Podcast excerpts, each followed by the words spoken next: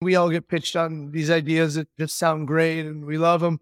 But at this point, I would always take what I perceive to be a yes. better entrepreneur or founder and a pretty good idea mm. versus what seems like an mm. amazing idea and a pretty good founder or entrepreneur. Because when I say really good founder, what I mean is I assume that person's going to be able to navigate it better or execute it. There are so many good products and companies that you and I will never hear of because the execution isn't there. The founders aren't willing to do the hard yards.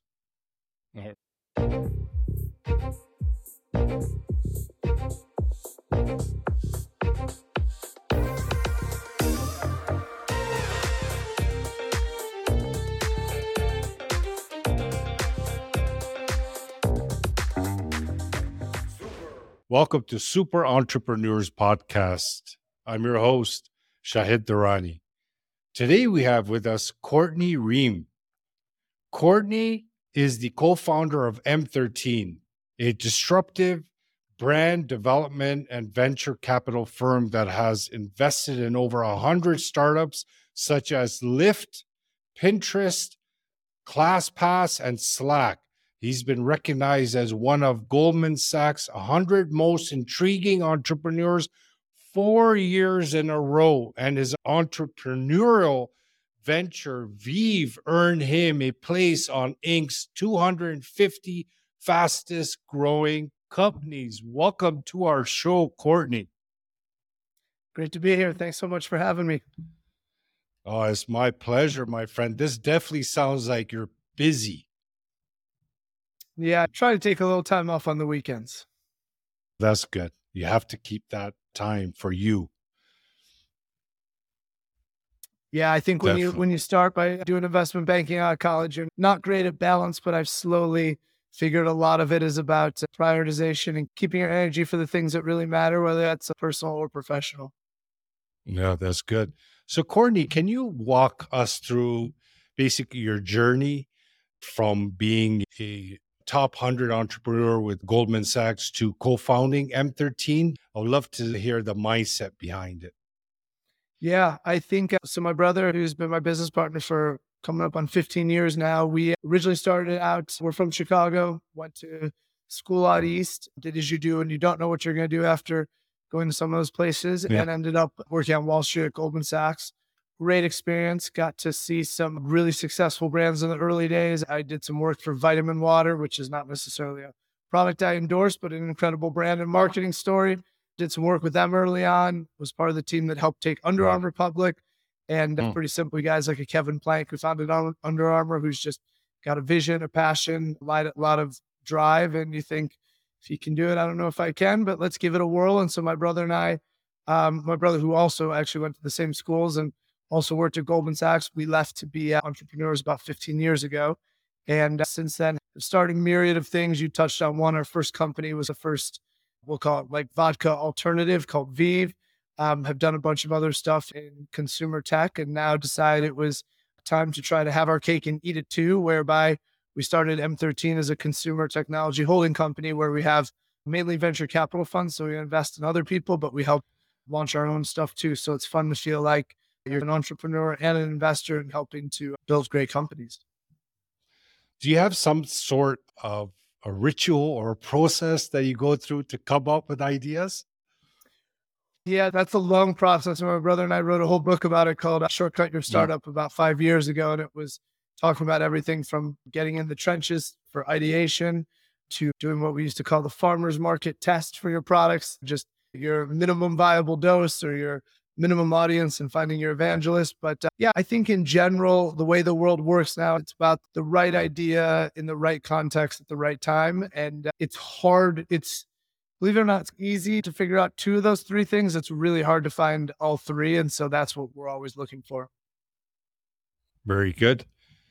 So when you were actually evaluating, for example, Lyft and Pinterest, what were the deciding factors to go with those ideas? Yeah, I think it's, it, as I said, it's the right idea at the right time in the right context. The thing about something like Lyft is I've living here in Los Angeles, I had many a time where I walk out of some place and you could sit there for hours looking for a taxi and you just say, this doesn't make sense. There's got to be a more efficient way to do it. There's Mhm. taxis looking for people and there's people looking for taxis. But it might not have been the right time for the idea because, for example, maybe cell strength wasn't strong enough or technology wasn't there. And so as we started to see that that all came together, we saw that whether it's Uber or Lyft, but just the rideshare market, there was a chance to, I guess, optimize it and have a lot more transparency. Oh my gosh, I see that there's Mhm. a car two blocks away from me. Hopefully that one can come pick me up, things like that. Yeah. So I know you invested in a number of ideas or startups that are disruptive. Can you share some commonalities that you have noticed amongst these successful startups that help them stand out?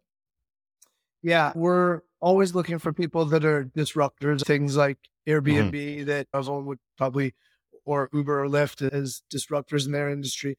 I think we always look for something with, we call it a lot of frictionless scaling, meaning can it grow pretty big, pretty fast before it hits some huge bump in the road? That could be a regulatory Yeah. thing, that could be a, who knows, a manufacturing hmm. thing. So we love companies like that. And we love companies that have, I guess you'd call it extreme product market fit. And to go back to something like the Lyft or the Airbnb, at first no one thought anyone would be willing to share their house. Then all of a sudden, Yeah. once you saw that people were willing, all of a sudden it turns out we were all just wrong. Almost everyone is willing, a big percentage of the population.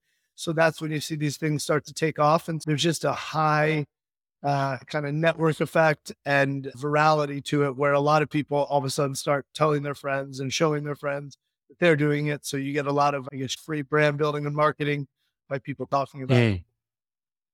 Yes, that will definitely help word of mouth.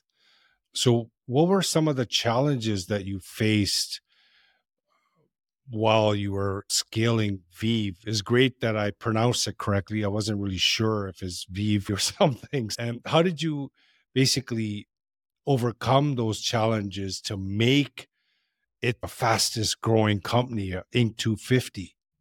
Yeah, I think I think there's no substitute for a lot of grinding and a lot of Mm, trying to of execute course. really well. The something like Mm. spirits is really interesting because it's an industry where we do technology now. So technology, you can actually try to reinvent the real wheel. Sometimes there's no kind of upper bound to things. Spirits the opposites. It's called the three tier system.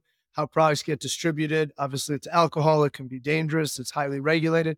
So Mm. I think the biggest challenge is that we didn't know it at the time when we were 20 something, but you were we were playing in a container that was really defined and we had a lot of limits to what we could do. We couldn't just go sell VeeV mm-hmm. online and try to blow it up using influencers or other things that Yeah. we were good at.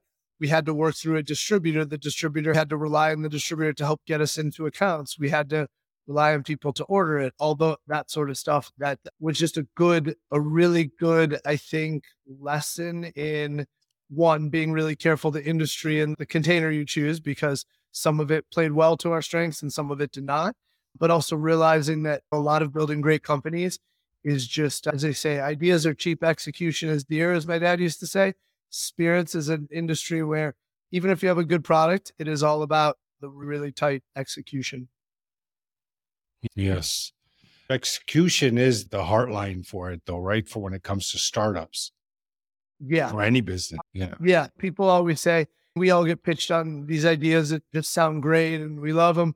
But at this point, I would always take what I perceive to be a Yes. better entrepreneur or founder and a pretty good idea versus what seems like an Mhm. amazing idea and a pretty good founder or entrepreneur. Because when I say really good founder, what I mean is I assume that person's going to be able to navigate it better or execute. And that's what it comes down to. There, there's so many good products and companies that you and I will never hear of because they're just, they're not There's built road or the execution isn't there. The founders aren't willing to do the hard yards.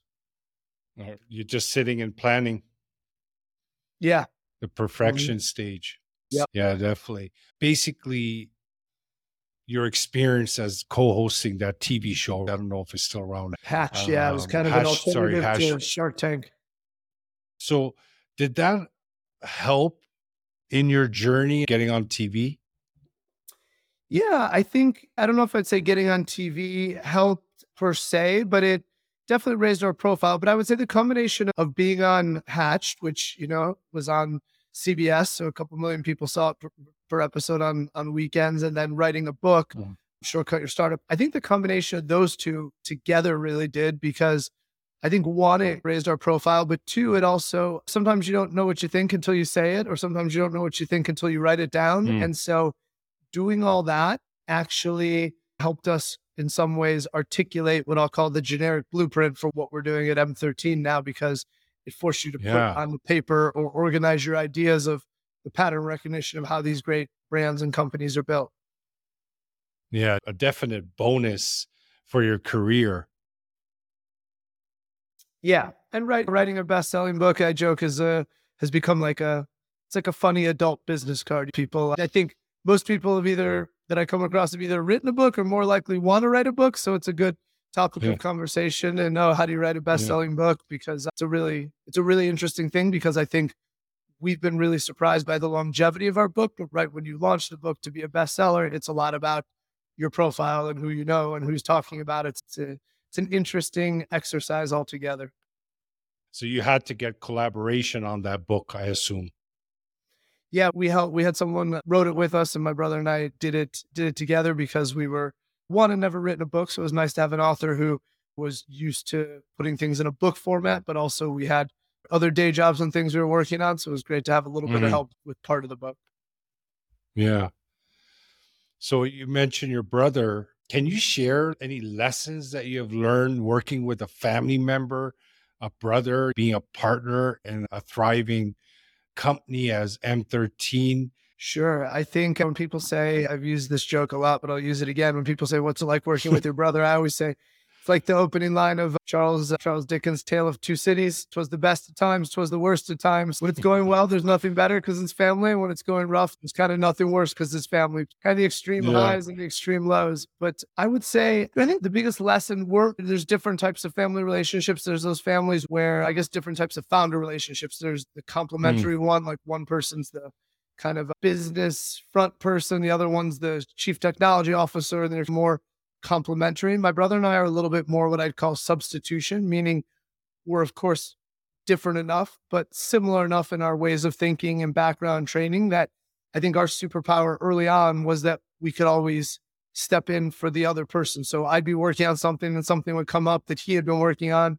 And he was like, Hey, can you jump on this? Here's a little background and I'll introduce you to this person. And it would, it was an 80 20 rule. Like we didn't want to be duplicative, but always good to have an idea what the other person's doing because then we can jump in and take over things and trust each other to close a deal or build a relationship or whatever, or yeah. work on this strategic direction. So I think that was the biggest thing early on. And now with M13, we've got lots of employees, lots of other great partners in all different areas. So it's great because there's a lot of people who are better at a lot of things than we are at M13. And so it's great to be able to lean on those folks. And then also I think it's big enough and diverse enough with what we're doing now that I can, my brother and I can, I guess, in some ways, do some of our own things. And of course, we do lots of things together, like employee reviews and strategic direction on a day to day basis. I think more than ever, we've found our own lanes of things we like to do and can be the kings of our own little castles, if you will. That's pretty cool. Growing up, were you guys close? Were you like friends? Yeah, I would say more than friends. We're two years apart, which to me is oh cool. Kind of the perfect difference. Oh, amazing. Where, yeah, yes, close enough that is. like we did everything together, but far enough apart that yeah, uh, there's a little healthy distance. That's wonderful.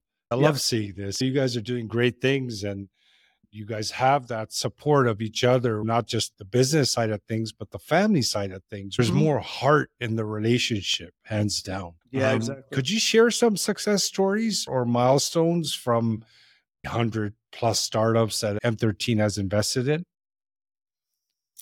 Sure, milestones. I think it's I think it's most of the way I measure milestones or success early doesn't have to do with the things that everyone talks about, like sales or things like that. It's more, yeah. I, we're always looking for when it's things that have some kind of consumer angle, we're always looking for adoption and stickiness. And you don't need a million customers, you need a hundred really devoted customers. And what are they doing? And are you observing their behaviors? And it's all about learn, iterate, move, learn, iterate, move, keep observing what people are doing and keep tweaking your product or your platform or your mm-hmm. mission. And that's, I would say that's how we usually measure success early on because it's all about getting that exponential growth up the J curve where in the old days you grew things more linearly and now the way a lot of these great companies are built, it looks like nothing's happening. But you then you have some breakthrough insight and all of a sudden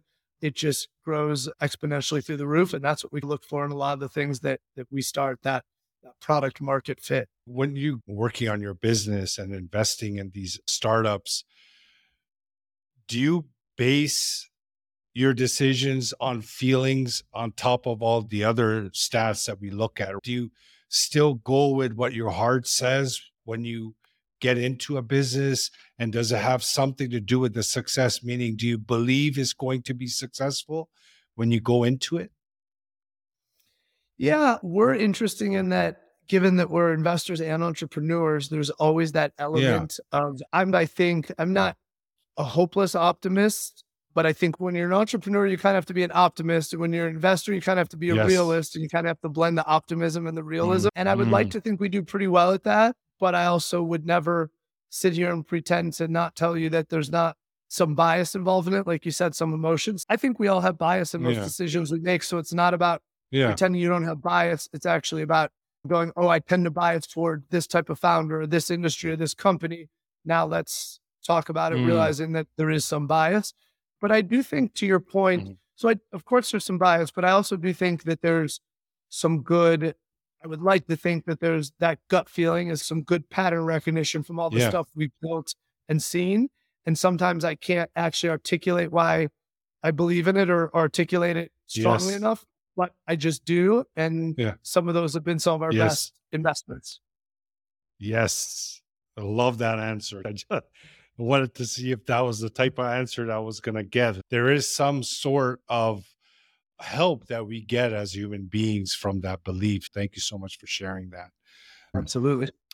Can you share like a biggest risk that you have taken based on feelings or based on whatever you're looking at, any kind of project, and you took this huge risk in your career, overall career, and how did it go? What was the result? And what did you learn from it? And would you take such a risk again? Yeah, I I do think I'm someone that it's all relative, meaning I actually think so by most people's standards, I probably, if you look at different things I've started and different things I've done, I think my brother and I would be people who are considered risk takers. Yet at the same time, I don't necessarily consider myself taking the ultimate risk because the honest truth is the ultimate risk is people mm-hmm. do stuff like you you leave a job and you've got a family to feed and kids and you put all your life savings into like something. a huge risk. Yeah, yeah, I'll be honest, I have not done that. So I I bow okay. to those who have and the real risk takers. I think uh, doing something like leaving Goldman Sachs and starting our alcohol brand VeeV at the time I think that was a very big risk in the sense that when you're working at Goldman Sachs, it's about as prestigious as it gets in finance. You have a lot of options from there. But the more you do other things, the less relevant your Goldman Sachs experience is or your resume, if you will. So I think doing something that was totally different to what we had been doing when at the time we probably could have tried anything was a pretty big risk. But mm. I think when you're in your 20s, it doesn't feel like a risk. And it also feels hey, if this doesn't go well, you're at a point in life where you can uh, build or rebuild it. And I do think I think entrepreneurship is a little bit like love, better to have, have love into loss than to have never mm. loved at all. I think most yes, people, when they have that itch to scratch, I always tell people, I meet lots of people who I just don't know that they have that entrepreneurial gene or that entrepreneurial drive. But I do say to them, if you're really if you really feel that itch constantly, you should scratch it and try it because you'll probably regret not trying more than you'll regret mm. trying and more than you'll regret never trying. Yes, great point. So for the anticipation for the future, what are some of the industries that you have a very close eye on when it comes to new development ideas? Yeah, glad you asked because our thesis for M13, everything we invest in is what we call future of consumer behavior. We're always uh-huh. trying to figure out where the yes. puck is going, as they say in hockey, since you're up there in Canada, is we're always trying the biggest percentage of spending that's always up for grabs is consumer discretionary spending. And so we're always looking for things Mm-hmm. that are at the future of consumer behavior, whether that's we have some sub areas we're focused on the future of health, the future of commerce, the future of money, and the future of work. So I think between all those, we feel like we're looking where people are going to be spending in the future. And so that's, as Good. I say, the future is here, but it's not evenly distributed. We're trying to make sure we're asymmetrically ahead of where other people are looking. That's our goal. Very good. Courtney, can you share with us what you feel your innermost superpower is that got you to this point in life? I would say, in some ways, I would say probably my innermost superpower is being really adaptive.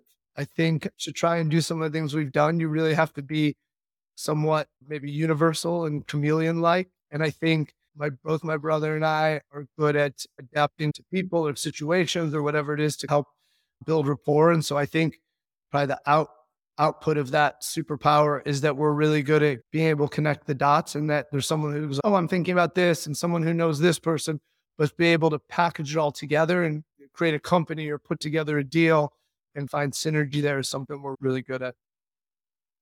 Wonderful. It was great to have you on our show and a great inner superpower. I can see you guys taking this to the next level. Just to make sure you remember us little guys as you grow.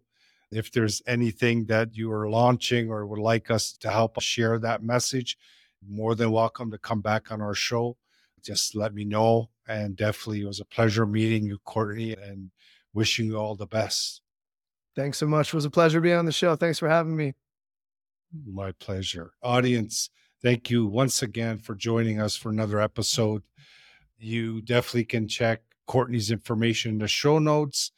And if you do have an idea and you're looking to do something with it, why not have a chat with Courtney and see what their firm can do for you guys.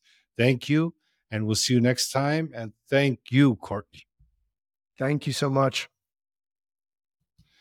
Thank